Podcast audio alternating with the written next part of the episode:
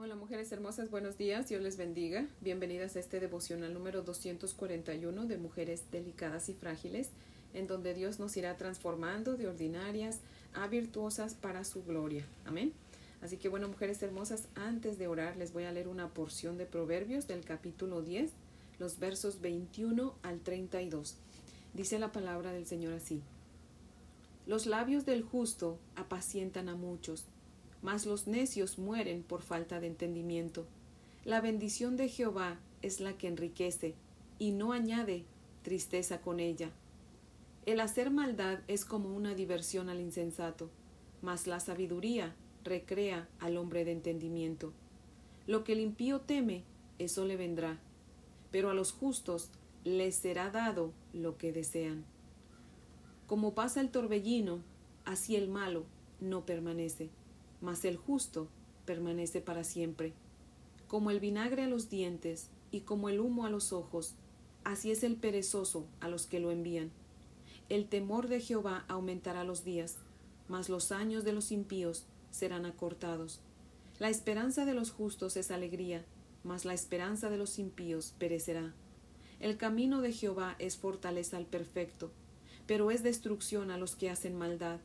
El justo no será removido jamás, pero los impíos no habitarán la tierra. La boca del justo producirá sabiduría, mas la lengua perversa será cortada.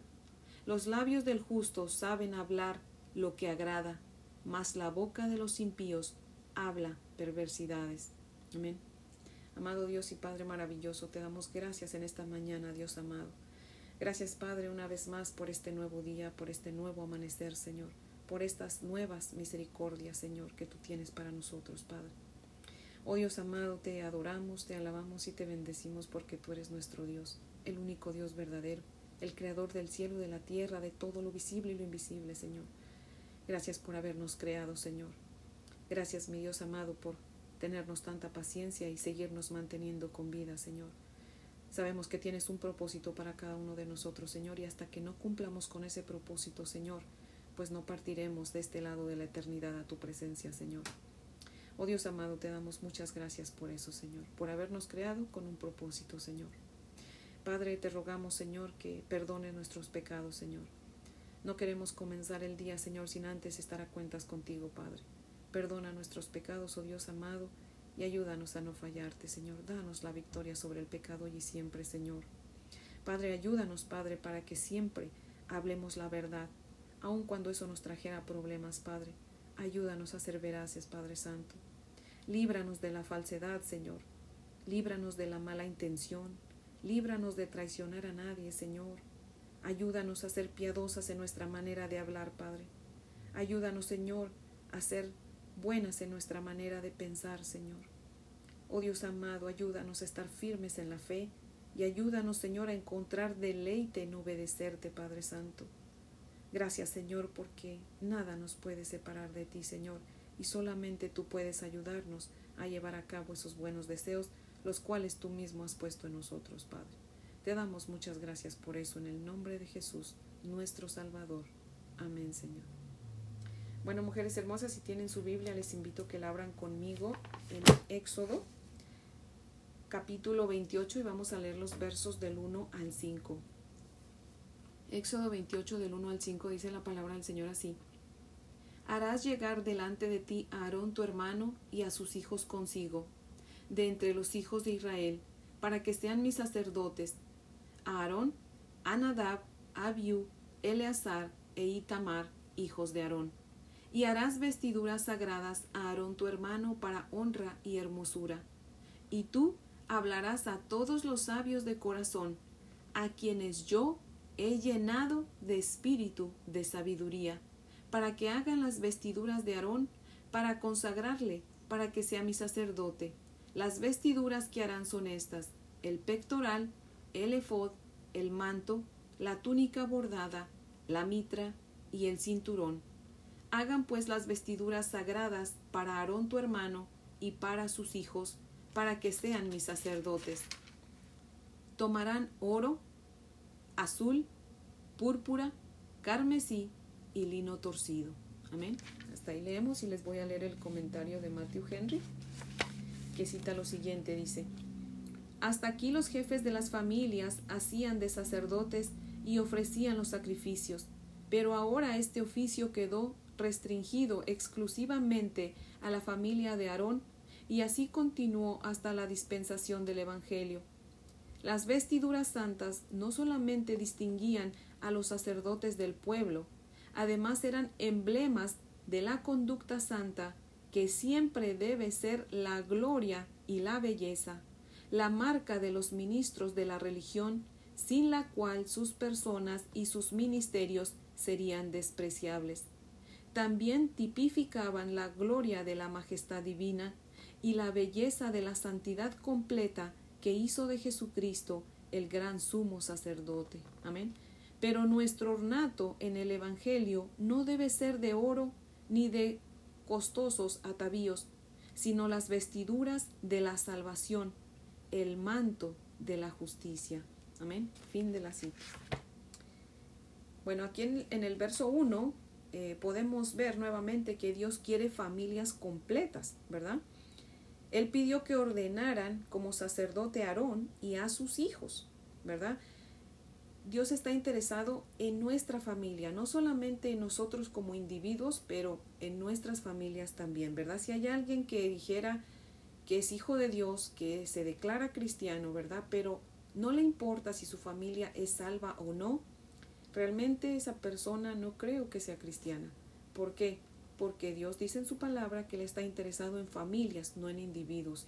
Y cuando nosotros amamos a Cristo, amamos a nuestra familia y lo primero que deseamos cuando nosotros venimos al conocimiento del Evangelio es que nuestra familia sea salva. Y hacemos todo lo que está en nuestras manos para acercarlos a Cristo, ¿verdad? Oramos por ellos, les leemos la palabra, les hablamos, aunque muchas veces nos insultan, nos dicen cosas, no nos tiran de locos, pero nosotros seguimos orando por ellos, ¿verdad? ¿Por qué? Porque queremos verles salvos, ¿verdad? Así que Siempre tenemos que tener eso en mente, orar por nuestras familias, amar tanto a nuestras familias que deseemos que sean salvos. Amén. Y bueno, Dios mandó que se consagraran, ¿verdad? Aarón y a sus hijos como sacerdotes. Pero de ellos solamente Aarón sería el sumo sacerdote, ¿verdad? Recordemos que ya hemos visto que el sumo sacerdote era el único que podía entrar al lugar santísimo. Los demás no podían entrar, ¿verdad? Así que Aarón fue el primer sumo sacerdote, ¿verdad? Haciéndose así figura de nuestro Señor Jesucristo, ¿verdad?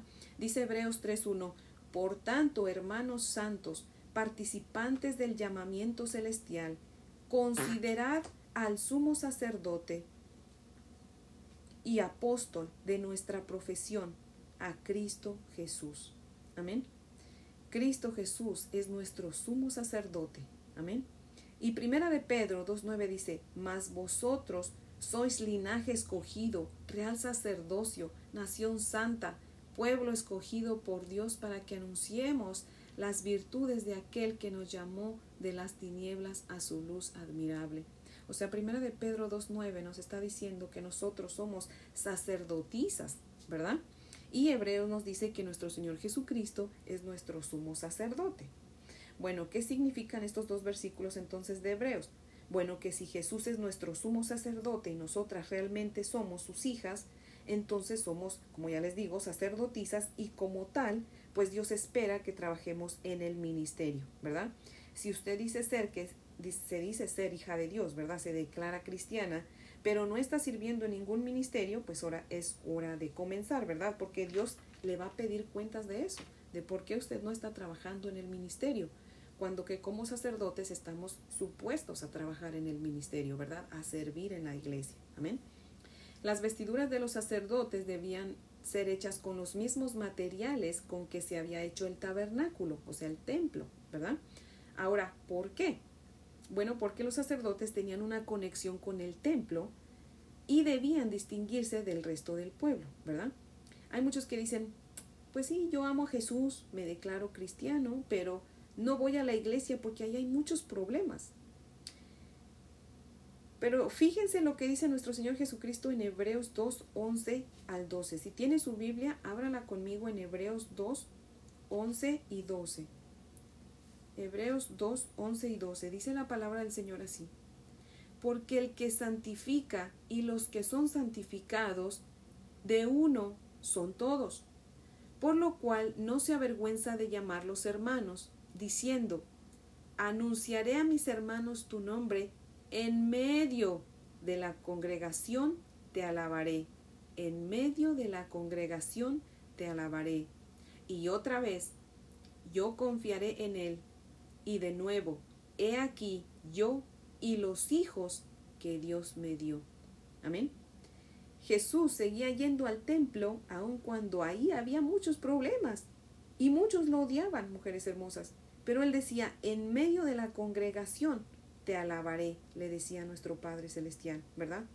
Jesús está en medio de la congregación, mujeres hermosas, esperando que nos reúnamos con Él para darle adoración a Dios, su Padre, nuestro Padre. Amén. Mujeres hermosas, si todos fuéramos a la iglesia a servir y a alabar a Dios, yo creo que ni atención pondríamos a los problemas, ¿cierto? Porque de hecho ni los habría si todos fuéramos con la intención de servir y de adorar a Dios, ¿verdad? Así que, mujeres hermosas, tal vez no todos vayamos con esa intención, pero nosotras que estamos aprendiendo de la palabra del Señor, debemos ir con esa intención de, de adorar a Dios, de alabar a Dios junto con nuestro Señor Jesucristo, que está en medio de la congregación con nosotros. ¿verdad? Él está ahí todos los días, ¿verdad? Y está con nosotros en todos lados.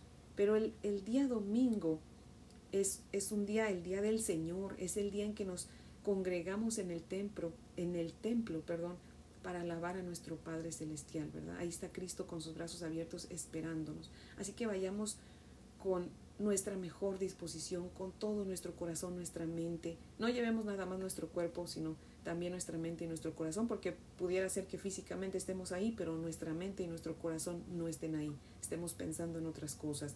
Así que no, tenemos que ir con nuestro cuerpo, con nuestra mente y con nuestro corazón a alabar a Dios, a servirle y a no ver qué hacen los demás o qué no hacen.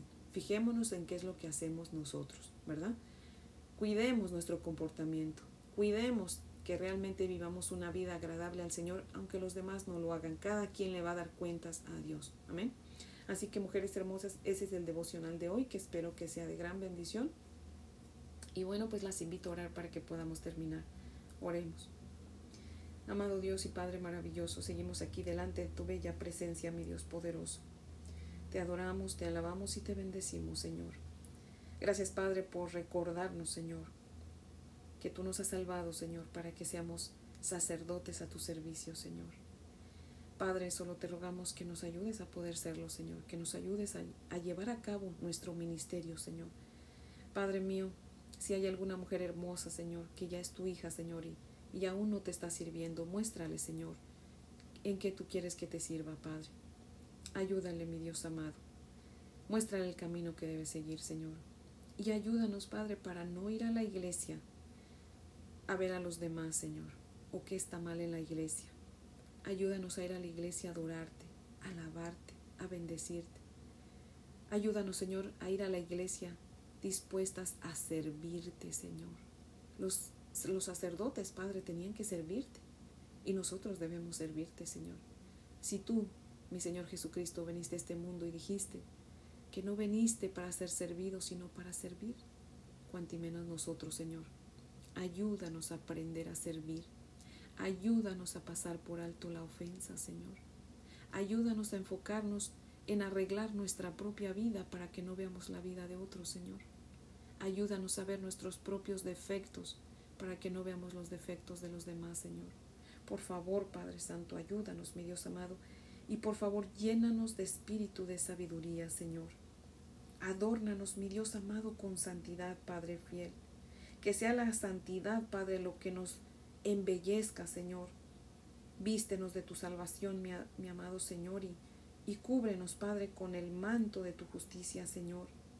Padre, que, que no sean el maquillaje y nuestra ropa lo que nos adorne, sino la santidad, Padre Santo. Ayúdanos, Padre mío. Por favor, mi Dios amado. Yo no digo que esté mal que nos maquillemos porque, Señor, por algo tú le diste sabiduría al hombre para hacer el maquillaje también, Señor. Y es una manera honrada de ganarse el trabajo, eh, ganarse el pan diario, Señor. Es una manera honrada de trabajar, el hacer maquillaje, Señor. Padre, pero ayúdanos para que, aun cuando nos arreglemos bien, Señor, sea la santidad lo que nos adorne, Padre. Por favor, mi Dios amado. Te damos muchas gracias, Padre, y te pedimos tu bendición, y te pedimos por los nuestros. Sálvalos, Señor. Sabemos, Señor, que tú quieres familias completas, Padre. Señor, y tú sabes nuestro corazón, tú conoces nuestros pensamientos. Permite, Señor, que nuestras familias todos te conozcan, Señor. Y aun aquellos que no son familia de nosotros en la sangre y que aún no te han conocido, también te conozcan, Padre. Por favor, mi Dios amado, porque te lo pedimos en Cristo Jesús, tu Hijo, y para su gloria, Señor. Amén, Padre fiel. Bueno, mujeres hermosas, espero que tengan un día muy bendecido. Les amo en el amor del Señor. Y si Dios nos presta vida, pues aquí las espero mañana para que sigamos aprendiendo de su preciosa palabra. Amén.